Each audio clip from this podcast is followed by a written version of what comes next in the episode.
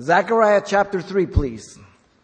You turn your Bibles there? Zechariah 3. We're going to look at all 10 verses and the message entitled Israel, the priestly nation. Listen to the words of God to Moses on Mount Sinai, Exodus 19:6. God declared to Moses on Mount Sinai, "And you shall be to me a kingdom of priests and a holy nation. These are the words which you shall speak to the children of Israel." A priestly nation. That's what Israel was to be. The first vision of the four horses revealed the jealousy of God for Jerusalem and ready to punish the nations for their abuse of his people beyond what he intended in chapter 1 verse 7 through 17. Their enemies came to put fear in them now that they have returned. God is bringing them back. They're there in the land. All the visions are related to the first vision and then expanded. But all deal with God's restoration of the nation Israel. Short term, post captivity, long term, the millennial kingdom. I'm amazed at how much material. Zechariah has more material about the millennial kingdom than all the minor prophets put together and the first and the second coming of Jesus Christ, especially in chapter uh, 9 to 12 as we get there. It's incredible. Now the Gentile nations mentioned are in relationship to their dealing with Israel and God's judgment over them, known as the time of the Gentiles. You remember the dream of Nebuchadnezzar. All right? There's a this post captivity. Daniel was during those 70 years, is right after that. Now, the second vision in chapter 1 verse 18 to 21 of the four horses and the Gentile nations are scattered, are, are, are the ones who scattered Israel. Um, the four horses, Babylon, Medo-Persia, Greece, Rome, and the four smiths or carpenters are the same four nations that are used by God to judge the previous one. In other words, Medo-Persia judged Babylon, Greece judged Medo-Persia. Okay? Now some divide the four horsemen and then the carpenters or the smiths. I don't care how you look at it, if you look seven visions, eight visions, ten visions, you want to divide them up. I don't really care. But you do need to see the connection between them, which is the most important thing. Okay? So I don't think it's good to separate them all the time. But you can count them any way you want. Now, the third vision of chapter 2, um, the measuring line reveals the expansion of Jerusalem by God, called back the Jews, um, and judge the nations. Now again, it's short term and then long term all the way. Uh, it's constantly ending up in the millennial kingdom. The fourth vision here in chapter 3, the redeeming or the reclothing of Joshua with uh, clean garments reveals uh, past chastening of the nation of Israel and the type of Jesus, the high priest, ultimately in the kingdom ages we'll see. All the visions came in one night. One night. Whether you count them again, 7, 8, or 10, doesn't matter to me. The date is February the 24th, 520 BC, and they look beyond the immediate local time all the way to the end times the second coming. And you find that all throughout. You can begin in chapter 1, verse 7, 2, 10 through 13, and you just mark it all the way through. Now, five months after the rebuilding of the temple was resumed is when Zechariah is speaking. One month before Haggai's last prophecy, two months after the word of the Lord came to Zechariah in chapter 1. So as you look at the dates in Haggai 1.15 to 10, Zechariah 7 1, and 7 7. You can see the dates and you can compare those. Let's look at the vision of the restoration of the priestly nation of Israel, which is described by three things. Let me read here, chapter 3. Then he showed me Joshua the high priest standing before the angel of the Lord, and Satan standing at the right hand to oppose him. And the Lord said to Satan, The Lord rebuke you, Satan. The Lord has chosen Jerusalem, re- rebukes you. Is this not a brand plucked from the fire? And Joshua was clothed with uh, filthy garments and was standing before uh, the angel. And he answered and spoke to the, those who stood before him, saying, um, Take away the filthy garments from him. And to him he said, See, I have removed your iniquity from you, and I will clothe you with rich robes. And I said, let them put on a clean turban on his head. So they put a clean turban on his head, and they put the clothes on him. And the angel of the Lord stood by. Then the angel of the Lord admonished Joshua, saying, Thus saith the Lord of hosts, if you will walk in my ways, and if you will take my, uh, keep my command, then you shall judge my house, and likewise have charge of my courts. I will give you places to walk among those who stand here. Hear, O Joshua the high priest, you and your companions who sit before you, for they are wondrous signs. For behold, I am bringing forth my servant the branch. For behold, the stone that I have laid before Joshua, upon the stone are seven eyes. Behold, I will engrave its inscription, says the Lord of hosts, and I will remove the iniquity of that land in one day. In that day, says the Lord of hosts, everyone will invite his neighbor under the vine and under the fig tree. The vision of the restoration of the priestly nation of Israel is described in three ways. First, the past castigation of Israel, verse 1 and 2. Second, the present reconciliation of Israel in verse 3 through 5. And thirdly, the future restoration of Israel, 6 to 10. It begins with the past castigation of Israel, verse 1 and 2. Notice in verse 1, the prophet Zechariah saw the judicial court in heaven. You have to mark this. The judicial court in heaven, the ultimate authority. The one presenting the vision is the angel that interpreted the first three visions. Listen, then he showed me, Joshua, in the first vision, this angel said, I will show you what they are. The three horses, the red, sorrel, and the white. In chapter 1, verse 9. In the second vision, he informed Joshua about the four horses. These are the horns that have scattered Judah, Israel. Chapter 1, verse 19 and 21. Now, some again count two visions here. That would make it three visions, okay? Again, I don't really care. The third vision of the measuring line uh, of the angel told another angel to tell Joshua Jerusalem would be inhabited and the people with livestock, and quoting the words of Yahweh here, chapter 2, verse 3 and 4, 5 through 13. So it's the angel that's been interpreted is the same one here. The he in our text is that same angel. Now he shows Zerubbabel, or Zechariah here, uh, Joshua. The vision now again the fourth or the fifth, whatever we're going to count it, reveals Zechariah um, to him, Joshua, as the representative of the nation. Listen what he says. Joshua the high priest standing before the angel of the Lord. The context reveals Joshua represents the nation of Israel before God, not himself. The high priest was the representative of the nation. The context proves this. In verse 2, Jerusalem is chosen by God. Talks about Jerusalem. In verse 9, the land of Israel is the focus. And I will remove the iniquity of that land in one day. One day. That is the millennial kingdom. Okay? One day. The nation. In verse 10, the priestly nation will have peace and prosperity in the kingdom. Every one will invite his neighbor under the vine and the fig tree.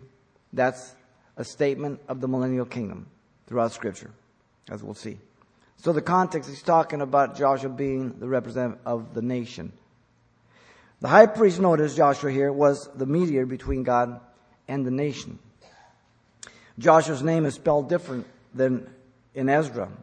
Ezra's J E S H U A. Ezra 2 2, 5 2. Then you can compare with Haggai 1 1 and here and there's only one letter difference. It's the same person, not two different people. Now, Joshua the high priest, notice, representing the nation, um, officiated the most crucial role once a year at Yom Kippur, the 10th of uh, October, when he went into the Holy of Holies, not without many sacrifice and blood, and he took two goats, one to scapegoat, one to die, and the sins of the nation would be gone away, and there would be great, great rejoicing. Okay? They don't have any of that today. They have no blood, they have no sacrifice, they have no temple. They have no basis for their forgiveness of their sin. Okay? Jesus says he would put an end to it because they didn't believe him. Now, you can find that also the Yom Kippur in Leviticus 16.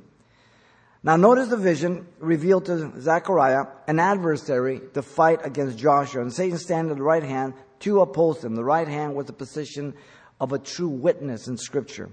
David says, set a wicked man over him and let an accuser stand at his right hand. Psalm 109, 6. The right hand was a place of favor, authority, and honor in scripture. Psalm 110, 1. Jesus sits at the right hand of the Father, the messianic psalm. Matthew 25, 34, the sheep and the goat. The sheep on the right, the goats on the left. Okay? Remember Zechariah, the father of John the Baptist in the opening chapters of Luke, uh, was in the temple doing service, and on the right hand of the altar, the angel appeared. It says, Then the angel of the Lord appeared to him standing at the right hand of the altar of incense in Luke 111. And he told him that his wife Elizabeth was going to have a child. His name was to be John, John the Baptist. Okay? The right hand. Now, notice Satan is standing at the right side of the Lord. Because he is a false and wicked angel and the father of lies. Satan, Satan, it means adversary, one who withstands and resists the people of God and the work of God. So his posture here in our context is exact to oppose Joshua. God is starting to work. Satan is active. Okay? All anti Semitism, listen to me carefully, is satanic. It comes from Satan. Okay? Hitler tapped into demons, his right hand man in the occult, the white masters.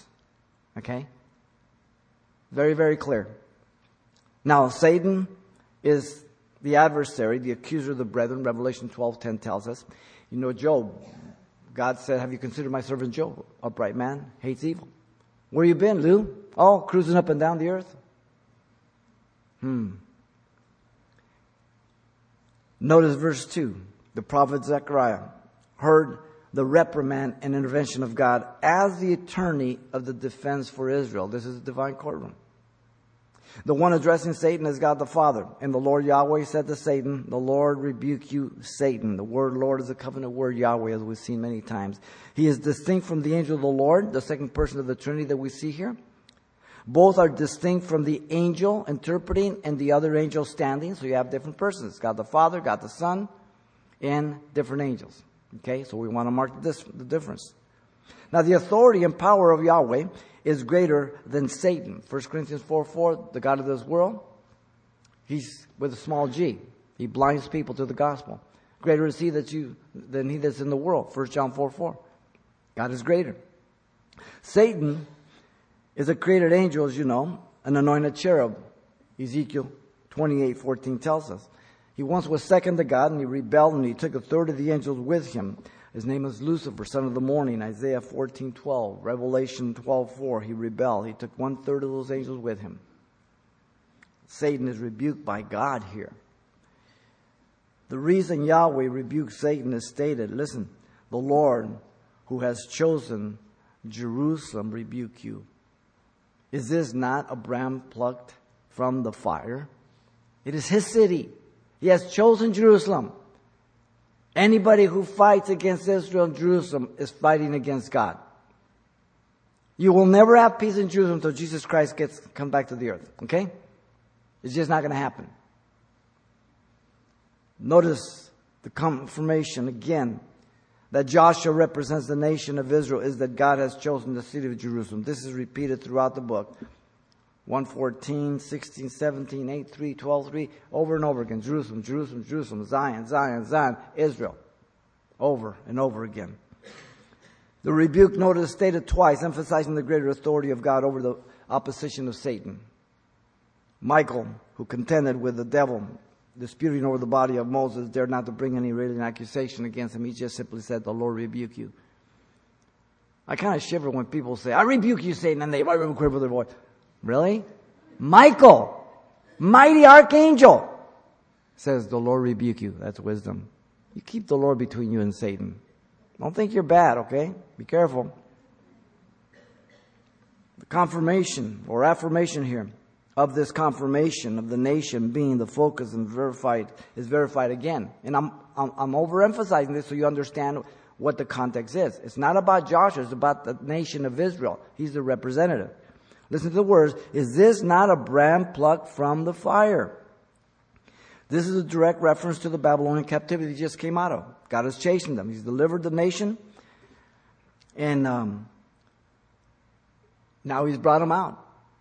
In fact, Jeremiah 29 says, For thus saith the Lord, after 70 years are completed at Babylon, I will visit you and perform my good work towards you and cause you to return to this place. He laid it on Cyrus' heart 150 years before he's even born. He's called by name. The plan how to take Babylon under the levee gate in the Euphrates River, reflecting it. Wow. The wrath of God has been poured out on them, putting them into captivity. But it's over now. John Wesley chose this text for his salvation, a brand plucked out of the fire. But that phrase has been used before. You remember our study in Amos, Amos 4:11. Amos uses the same imagery uh, against the northern kingdom, and he says, "I overthrew some of you, as God overthrew Sodom and Gomorrah, and you were like a brand, a firebrand plucked from the firing or burning. Yet you have not returned to me," says the Lord. Over and over again, the northern kingdom, God said, He did this, you didn't repent. I did this, you didn't repent. I did this, you didn't repent. I did this, you didn't repent. Okay, prepare to meet your God. It wasn't for a hug. It was for judgment. Alright? Israel repented. They're back in the land.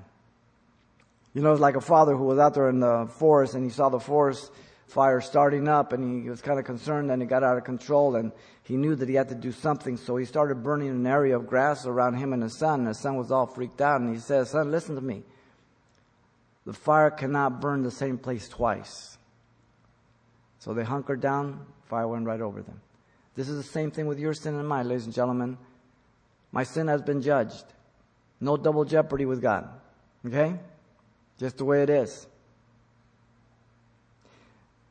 Like the nation of Israel, God forgives sinners every sin when they come to Jesus, the high priest in heaven.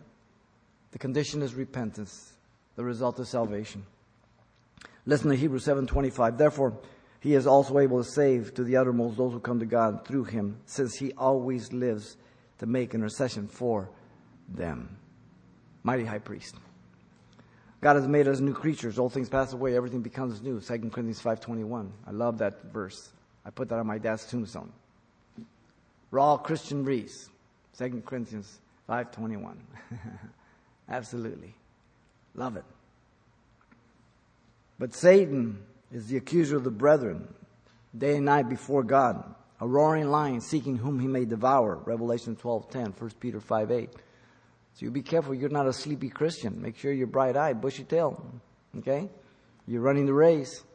Have your armor on. Paul puts it this way There is therefore now no condemnation to those who are in Christ Jesus who do not walk according to the flesh, but according to the Spirit. Romans 8 1. What a glorious work God has done through grace in our lives. How we owe Him so much. Like the nation of Israel, now God is working on our behalf those of us who are saved, to align our, with the will of God by the study of the Word of God. The will of God is found in the Word of God. It's not found by contemplating your navel. It's not by meditating. It's by studying the Word of God. To accomplish His purpose and His work in this dark world. Now you're the light. You're salt. You're totally different than before. To empower and protect you through every testing, temptation, and trial as you depend on your high priest Jesus Christ. In Hebrews um, 4 15 through 16 says, For we do not have a high priest who cannot sympathize with our weaknesses, but was in all points tempted as we are, yet without sin. Let us therefore come boldly to the throne of grace, that we may obtain mercy and find grace to help in time of need. In every point that you will ever go through or I, he was tempted without sin. So he knows exactly what you and I go through. As hard as it may seem to us and our emotions tell us different, you must believe what the Word of God says. Either Jesus is telling you the truth or he's an absolute liar. Which is it? The past castigation of Israel had been executed. It's done. Notice secondly comes the present reconciliation of Israel. Verse 3 through 5. In verse 3, the prophet Zechariah saw the past sin of the nation of Israel. Though they're forgiven, he wants them to understand what's taking place here. The vision is one of guilt and shame. Now Joshua was clothed with filthy garments. The nation had been defiled and corrupted by their departure from God through idolatry that marked their own self-righteousness also. Corruption. The word filthy is a very strong expression in the Hebrew language. It is the most vile and loathsome word of character of defilement. Some translate it to mean excrement. See, we think we're so hot. We think we're so good. I've always told you, finish a sentence, good for nothing. The word appears only one other time in the Old Testament, in the next verse, verse 4. Two times in the Old Testament. Here it is. Now, notice the vision is one of being before the divine judge and was standing before the angel. The word angel, again, capitalized correctly because it refers to the angel of the Lord, the second person of the Godhead. We noted this before, the pre incarnation appearance of Jesus Christ. This is called a Christophany. It appears six times in the book 111, 112, 31, 35, 6, and 12 8. This one is the ultimate judge of Israel, the one who knows all things, omniscient, the one who is all powerful, omnipotent, the one who is present everywhere at the same time, omnipresent, the one who has judged them for their sins already. It's past. And this is how bad you were. And I've cleansed you. Does that ring a bell? See, no one can say, I was, I was clean. If you think you are, please stand up so we can laugh. Look at verse 4 and 5. The prophet Zechariah saw the justification of Israel by God. That word sound good? Justification? Romans 5, 1 and 2? Hmm. The prophet in his vision heard the verdict of being absolved of all sin. This is from the court of heaven. Then he answered and spoke to those who stood before him, saying, Take away the filthy garments from him. The speaker is he, the angel of the Lord. The promised Messiah that would come to the nation about 500 years from this time. But he would be rejected by the nation. He came to his own. His own received him not in John 1.11. The orders, notice, were given those who stood before him. That's to who they were given. These have to be angels. They are ministering spirits to the heirs of salvation, as we've noted many times, Hebrews 1.14. The verdict was pronounced, saying, Take away the filthy garments from him. It is deliberately being repetitive and handing down so you see the chain of command and what's happening here. The statement is one of forgiveness for the nation's sins. Joshua is a representative, the high priest of the nation. Certainly, it includes his sin, but it's as a whole, he's a representative of the nation that's being dealt with here. Once he's cleansed, he's also able to be the mediator between God and the nation. Notice the prophet heard the verdict pronounced to Joshua in the vision. You find this chain of command? The nation is forgiven first. And to him he said, See, I have removed your iniquity from you the authority once against the angel of the Lord. And to him he said, The one having authority to forgive sin is God. See, I have removed your iniquity from you. What's the basis of that? Listen, repentance. Repentance and God's grace based on what He has done for us.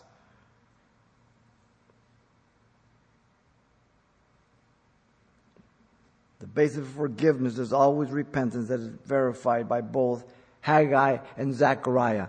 Haggai 1.12, God's word of the Lord came to Haggai, they repented. 112. The word of the Lord came to Zechariah, 1 6, they repented. If they hadn't repented, it would be a whole different message. Now notice the verification of their justification came second. And I will clothe you with rich robes. The nation had clothed himself with filthy garments and God had chastened her for those 70 years. The nation now would be clothed with these robes, uh, referring to robes of state or festive garments.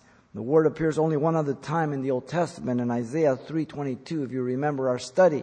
This is where the women are prancing around in their prideful, luxurious jewels and fashions and hair and God says, "I'll give you scab for a covering and a rope for a belt and I'll remove all your festive things from you." They even had little cymbal between their ankle like cling cling cling so they can get the eye of the guys, you know? Amazing. Nothing's changed, has it? Notice the prophet joined the celebration of the righteousness on the nation of Israel. He's, he, man, he is excited. He jumps into this whole thing. Look at verse 5. Joshua being high priest knew the garments of righteousness needed to be accompanied with the headdress of righteousness. So he says, and I said, let him put on a, a clean tur- a turban on his head. This is an imperative command, by the way, that he gives. The high priest, when he went into the Holy of Holies once a year, Yom Kippur, as I stated, would wear also with the festive garment this mitre with a blue uh, uh, uh, rope on it. And it would be written on it, holiness to the Lord. The headdress has to match. Your mind has to match your conduct. You gotta be one. It can't be two. You find this in Exodus 39, verse 30 to 31 and 36 to 38 about the headdress. Now, the word in our text is simply turban. It's different. A clean headdress symbolizing righteousness. Joshua saw the execution of this command.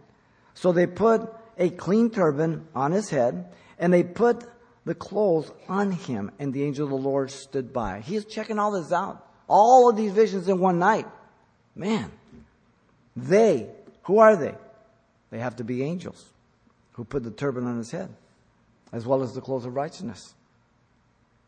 In the approval of forgiveness, justification, in righteous standing of the nation of Israel before God was approved by a witness. Who is it? Look at. And the angel of the Lord stood by. Who's that? Jesus, their coming Messiah. Wow. You know, the cleansing of our sin is like when um, Amy Kent, who used to go here, she's a little girl. Now she's all grown up, mommy, a lot of kids. But when her and her family were here, um, Amy was diagnosed with cancer. And um, at USC, they the X-ray showed completely black from her neck down to her abdomen. And and we put her on the prayer chain, anointed her, and prayed for her, and all that. And um, as time went on, um, the doctors blew their mind because she was completely clean. Completely clean. They had to pronounce her clean of any cancer altogether. You see, sometimes doctors, they, they don't want to admit it. They can't explain it, but they, I don't know. It's the same with your sin. Other people look at you, they listen, Jack, I know who you were. I was there with you. But God doesn't make you whiter than snow we're going to see. Okay? You need to understand this, all right? A miracle. A miracle. Oh, I'll never get tired of that miracle, I'll never forget it. The world always describes man as good, worthy, able, and loving, working for the good of humanity. I always would like to ask them a question what planet are you looking at? Now, we do have a capacity for good because we're creating the image and likeness of God, but our bent is towards evil and darkness. And um, if you want to argue with me, I'll be here afterwards. Um, it won't take me long to prove you wrong. Uh, listen to Paul.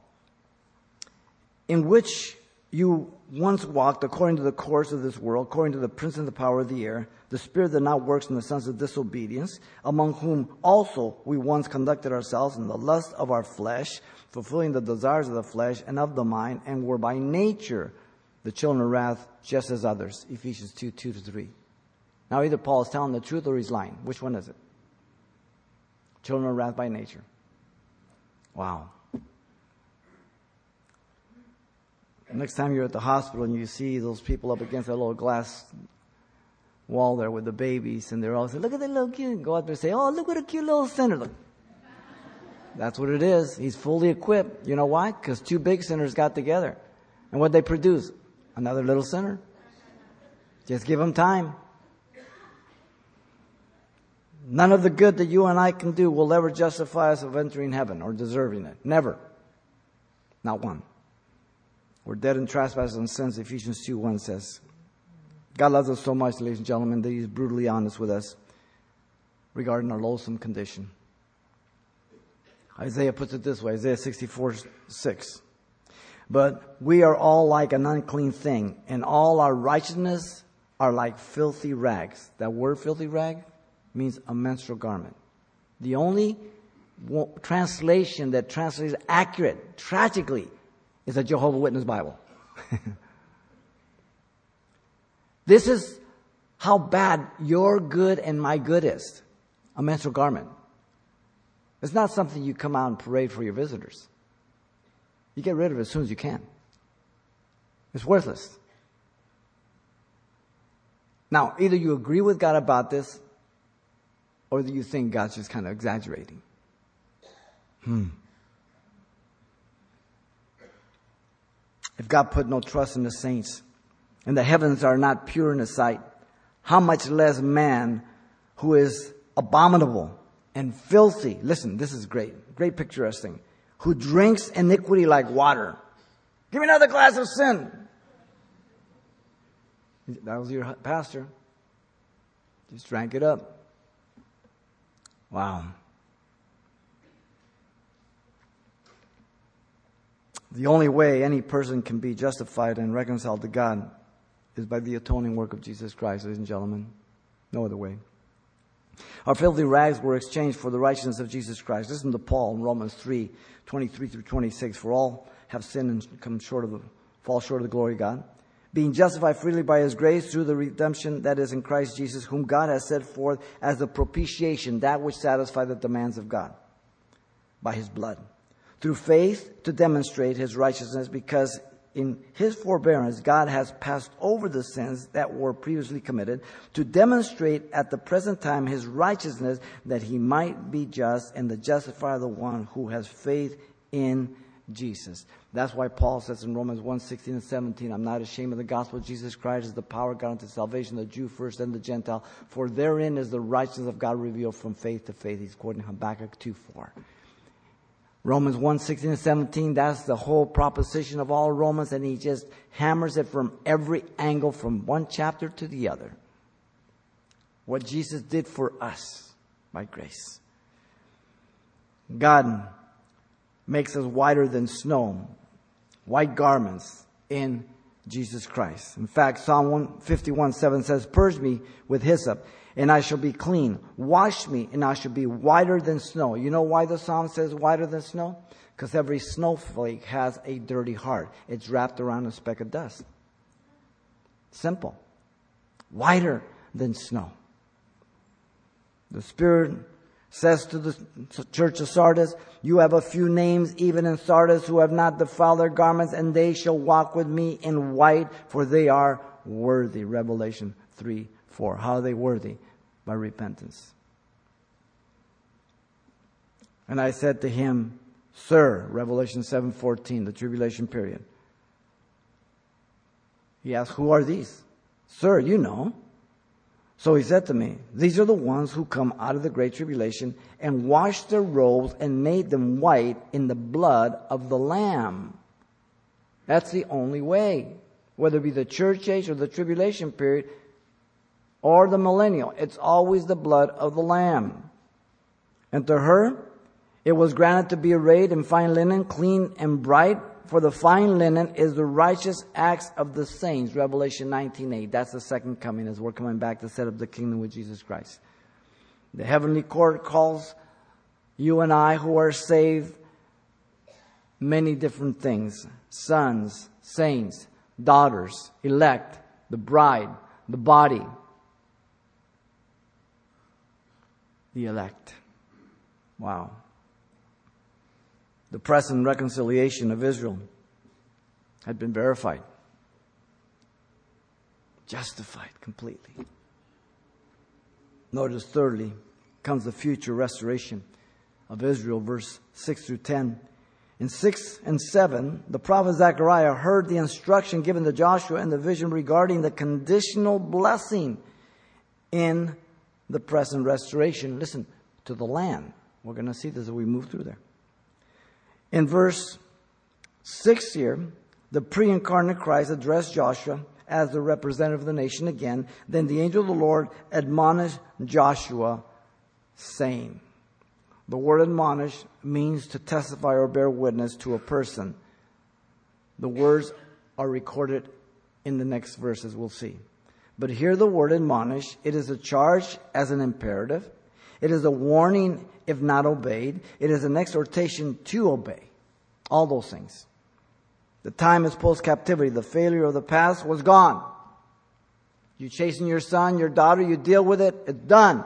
Celebration. It's in the past. The important factor now was obedience.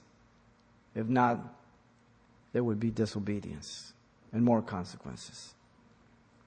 Notice the protector of Israel in verse 7 stated the conditions of the nation. Thus saith the Lord of hosts, if you will walk in my ways, and if you will keep my command. The title of the one addressing Joshua again, as we've come across before, the Lord of hosts, the captain of the armies of heaven. The title appears 52 times in the book, three in this chapter, verse 7, 9, and 10. Notice God is the protector of those who are His, living in holiness. The first condition in verse 7 has to do with being faithful and loyal to God. Listen to the words. If you will walk in my ways, if you will walk in my ways. The conditional clause starts with the word if. This is called a protasis, stating the particular agreement or what's needed to be met. The word ways means the manner and habit of course of life with God's nature and character. The way God would be living this life out. The second condition has to do with being obedient to the Word of God. And if you will keep my command, the word keep means to guard, retain, or to observe in obedience. The specific commands, the statutes, the judgments, so on and so forth of His Word. Now again, the word if makes this still part of the protasis, the conditions, the conditional clause. You tell your son, if you do this, I'll get your bike. The protasis, if you do this.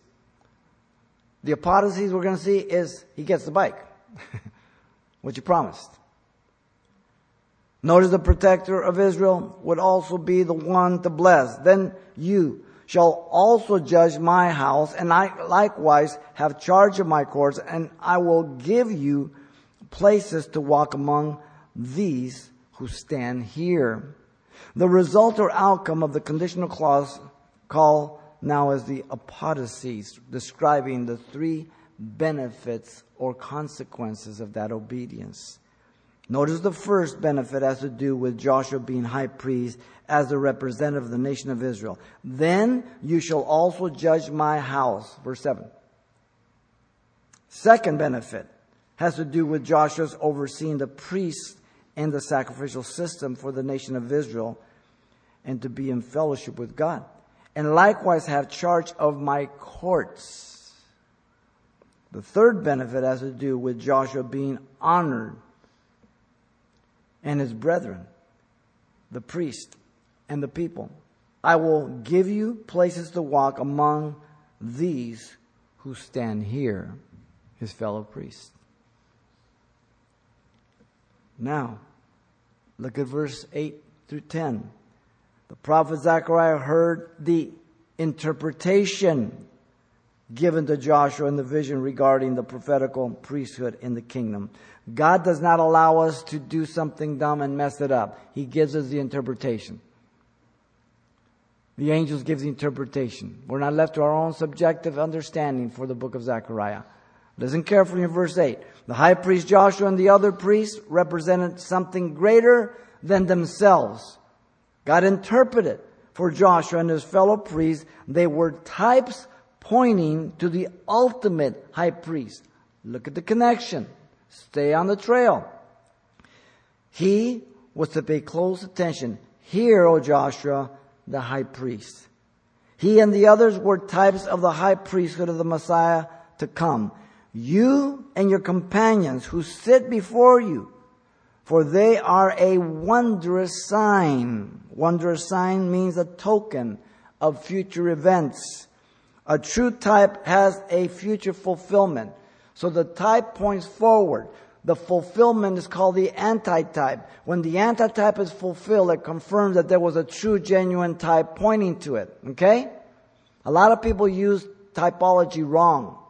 Let me give you the example. It's always confirmed in the New Testament if it's a true type. Jesus said in John 3, 14 through 15, speaking to Nicodemus, As Moses lifted up the serpent in the wilderness, so must the Son of Man be lifted up, that whoever believes in Him shall not perish, but have everlasting life. Back in Numbers, Moses lifted up the serpent in the wilderness, brass, judgment, serpent, sin, the pole, type of the cross. Jesus says, that was speaking about me. Whoever looks upon it with faith shall be saved. The type, the pole on the cross, the serpent. The antitype, Jesus Christ lifted up on the cross. Beans and tacos, cupcakes, peanut butter and jam. Type, anti-type. Many people say, well, this is a type of this, but it doesn't say that in the New Testament. And they use the word loosely. And they interpret it subjectively. And they do damage to scripture. Notice God interpreted for Joshua the person of the ultimate high priest. For behold, I am bringing forth, listen, my servant, the branch. See how you tie them together? I can't separate these visions. They're tied together. It's like a choo-choo train. These are the words of the Father regarding the Son. For behold, I am bringing my servant the branch. The branch is the shoot or the sprout coming out of the root of Jesse. Jesus, the coming Messiah. Listen to Isaiah 11:10. And in that day there shall be a root of Jesse who shall stand as a banner to the people, for the Gentiles shall seek him, and his resting place shall be glorious. The prophecy is found throughout the Old Testament. Isaiah 4, 2, 11, 1 and 2, 42, 1, 49, 6, Jeremiah 23, 5, Ezekiel 34, 23, 24. Punch in your computer, uh, the branch, all over. Notice Joshua in the Greek is the name Jesus. Joshua Hebrew, Greek, Jesus. The representative of the nation, the true representative of the nation in the future. The high priest in the millennium. The ultimate fulfillment. It's a choo-choo train hooked together, ladies and gentlemen. He interprets it for us, the Father. Paul the apostle accepted and taught this interpretation regarding Jesus. Listen to Romans 15, 12. And again Isaiah says, he's quoting Isaiah, there shall be the root of Jesse and he shall uh, rise to reign over the Gentiles. In him the Gentiles shall hope. Now notice 9 and 10, the coming of the high priest, the Messiah, would be at the second coming to establish the kingdom age for the ultimate fulfillment of the final restoration of the nation of Israel the nation of priests. We will never establish the kingdom. The church is smoking crack, as I said. We will never do it. Jesus sets up the kingdom. The one revealing all this is God the Father, and now adds another prophetic shadow and type. Don't miss it. Choo choo train. Listen.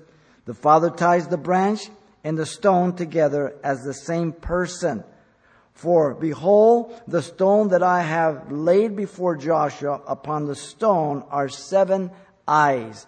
The stone is the one cut not with hands that was in the vision of Nebuchadnezzar that struck the image of the ten toes at the feet and des- destroyed it, and it just kept growing and, and took over the whole earth. That stone cut not with a hand is the virgin birth of Jesus Christ, Messiah, who destroys the kingdom of the Antichrist and sets up the kingdom. It's all tied together, ladies and gentlemen. We're not free to interpret it. The stone struck the image. Daniel 2, 34 to 35. Set up the kingdom. The seven eyes are symbolic of the complete wisdom, referring to Jesus in Isaiah. Isaiah 11, 2 says, The Spirit of the Lord shall rest upon me, the Spirit of wisdom, understanding, the Spirit of counsel and might, the Spirit of knowledge and of fear of the Lord. John also mentions this in Revelation 5 6. And I looked, and behold, in the middle of the throne, and the four living creatures in the midst of the elders, stood a lamb as though it had been slain, having seven horns and seven eyes, which are the seven spirits of God sent out into all the earth. You see, the Father assured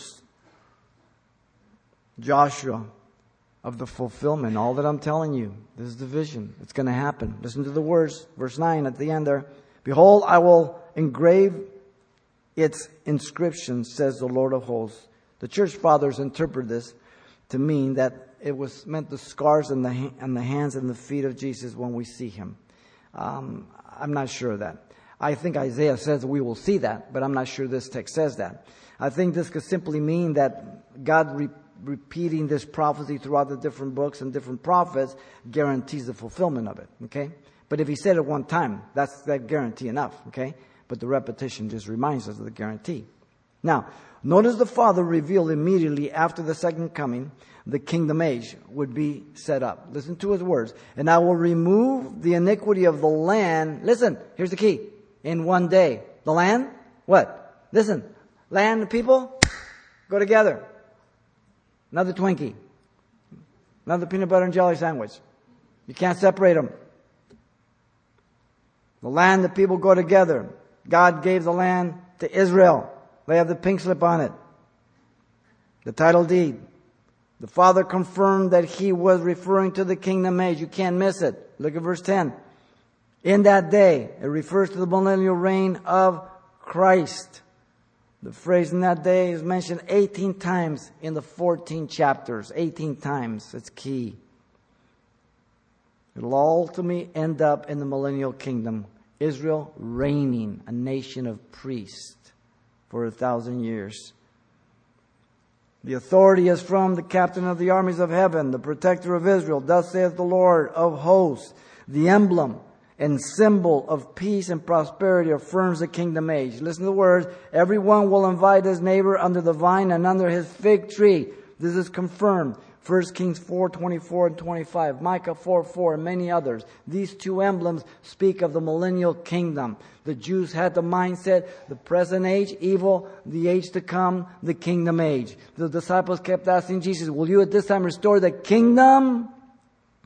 They're walking towards Jerusalem from Caesarea Philippi, six months from the cross, under the shadow of the cross, and they're ready to go. They think that Jesus is going to knock off Rome and set up the kingdom. That's why John's mom, James and John's mom said, can they have the right? Can they have the left? He says, you know what we're talking about. They thought that he was going to set up the kingdom. They knew. It just wasn't time. Those who teach replacement theology deny God will deal with Israel to establish the kingdom age are calling God a liar. Let me be very clear about this. Corrupting the scriptures and are contradicting themselves as Christians. If you teach that God is through with Israel and there is no millennial kingdom, you're not biblical. You're against the Bible. Absolutely. You've taken probably 30% if not more of the Bible and, and, and, and you've done what you would do to me if I gave you a check and you want to rip me off, you write your name instead of mine. You've taken the name of Israel out and you've put church there. That's fraudulent. That's dangerous. We're talking about eternity. We're talking about God's Word. You cannot add or take away or it'll be added to you and taken away from you from the book of life. Are we clear on that? Wow. Jerusalem and the temple were destroyed according to the prophecies of Jesus. Listen to Luke 19, 41 through 44. Now as he drew near, Jesus, he saw the city and wept over it, saying, If you had known, even you, especially in this your day, the things that make for your peace, but now they are hidden from your eyes, for days will come when upon you when your enemies will build an embankment around you, surround you and close you in on every side, level you and your children within in the ground, and they will not leave in you one stone upon another because you did not know the time of your visitation. Wow.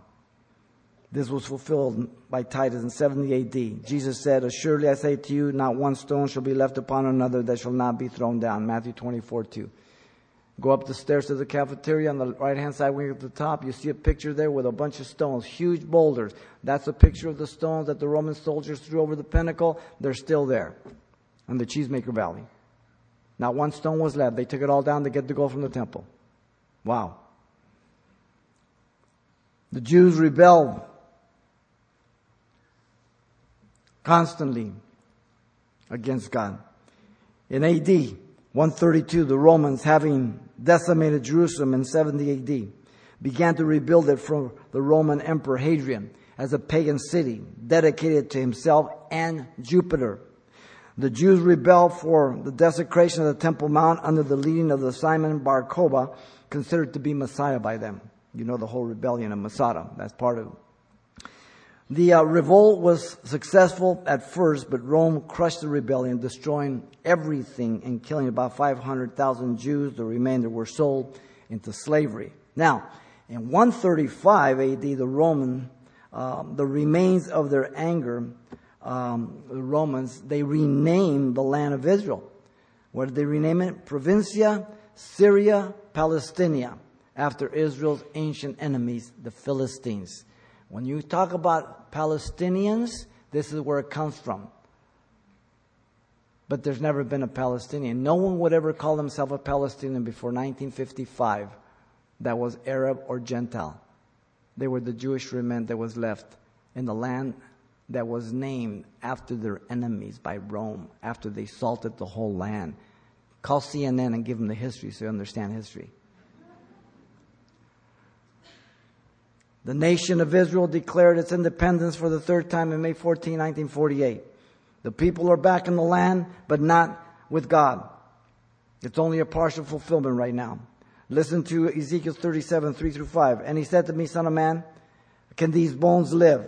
So I answered, O Lord, God, you know. And again he said to me, prophesy to these bones and say to them, O dry bones, hear the word of the Lord. Thus saith the Lord God to these bones, surely I will cause breath to enter into you and you shall live. They're back in the land. They're not back with God yet. The pouring out of the Spirit will be during the Great Tribulation, the last half. In fact, Ezekiel 36, 26 to 27, the Spirit of God will be poured out upon them. Listen, I will give you a new heart and put a new spirit within you. I will take the heart of stone out of your flesh and give you a heart of flesh. I will put my spirit within you and cause you to walk in my statutes and you will keep my judgments and do them. How can you teach that God is through with Israel? How can you teach that, that, that God is no longer going to do anything with them? The church is now Israel. The nation of Israel and the church are two distinct, different groups though both of them are said to be priests.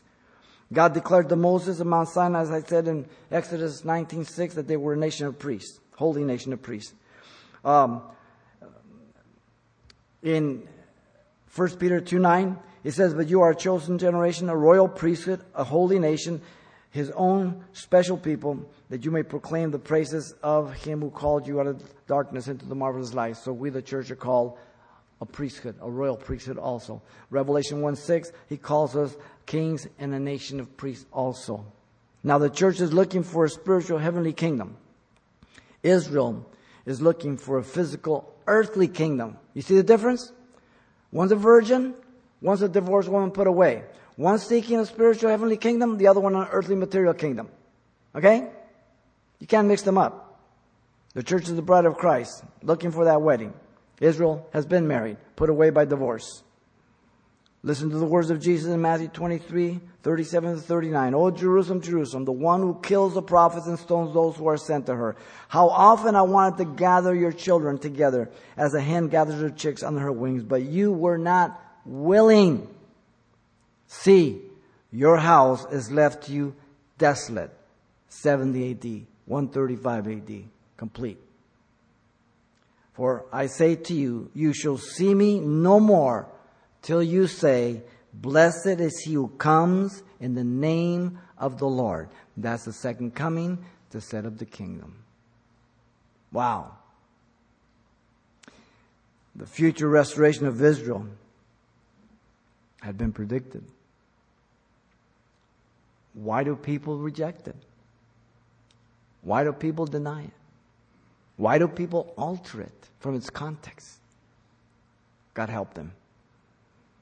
The vision of the restoration of the priestly nation of Israel has been described in these three ways, ladies and gentlemen.